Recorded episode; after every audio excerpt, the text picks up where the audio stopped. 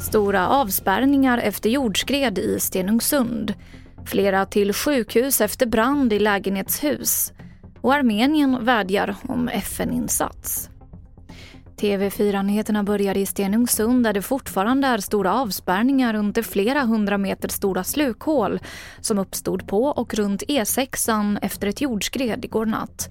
Berörda myndigheter har suttit i möte under förmiddagen. Vi hör Lars Magnusson som är regional insatsledare. Största arbetet blir ju kopplat till kommun, trafikverk, eh, de som driver verksamhet i det här området. Hur de ska eh, jobba vidare för att kunna komma åt sina fastigheter och laga infrastruktur som blir skadad och så. Uppmana allmänheten att respektera de avspärrningar som är. Jag har sett att det har rört sig folk i nattetid framförallt och innanför avspärrningen och det är stora risker förenat med det. Det kan bli följdskred och går man nära kanterna där så är det risk att man dras med. Då. Det är fortfarande oklart vad som orsakade branden i ett flerfamiljshus i Bredäng i södra Stockholm i natt. 13 personer är förda till sjukhus och runt 40 har evakuerats. Så till Armenien som fruktar att Azerbajdzjan kommer att genomföra en etnisk rensning i Nagorno-Karabach och vädjar till FN om hjälp.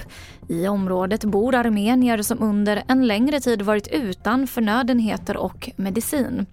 Azerbajdzjan som avväpnat armeniska separatister hävdar att civila kan återvända utan risk. Till sist kan vi berätta att antalet stölder i butik har ökat med 14% hittills i år. Och oftast är det kött som stjäls. I Skellefteå bedömer handlare att det blivit värre den senaste tiden. Ja, vi har ju vidtagit åtgärder. Vi har ju jobbat mer med väktare såklart, civila väktare. Eh, vi, vi, tyvärr så kan vi inte ha eh, samma utbud längre ute i diskarna utan vi har ju skyltar uppe där, vi, där kunden helt enkelt får säga till och så tar vi fram mera. Så att eh, vi exponerar ju inte varorna på samma sätt som förut. Det går helt enkelt inte. Det sa Jonas Sjöström som är handlare. Det var det senaste från TV4 Nyheterna. Jag heter Emily Olsson.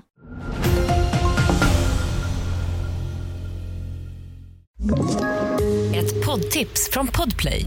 I fallen jag aldrig glömmer djupdyker Hasse Aro i arbetet bakom några av Sveriges mest uppseendeväckande brottsutredningar. Går vi in med hemlig telefonavlyssning och, och då upplever vi att vi får en total förändring av hans beteende. Vad är det som händer nu? Vem är det som läcker? Och så säger han att jag är kriminell, jag har varit kriminell i hela mitt liv men att mörda ett barn, där går min gräns. Nya säsongen av Fallen jag aldrig glömmer på Podplay.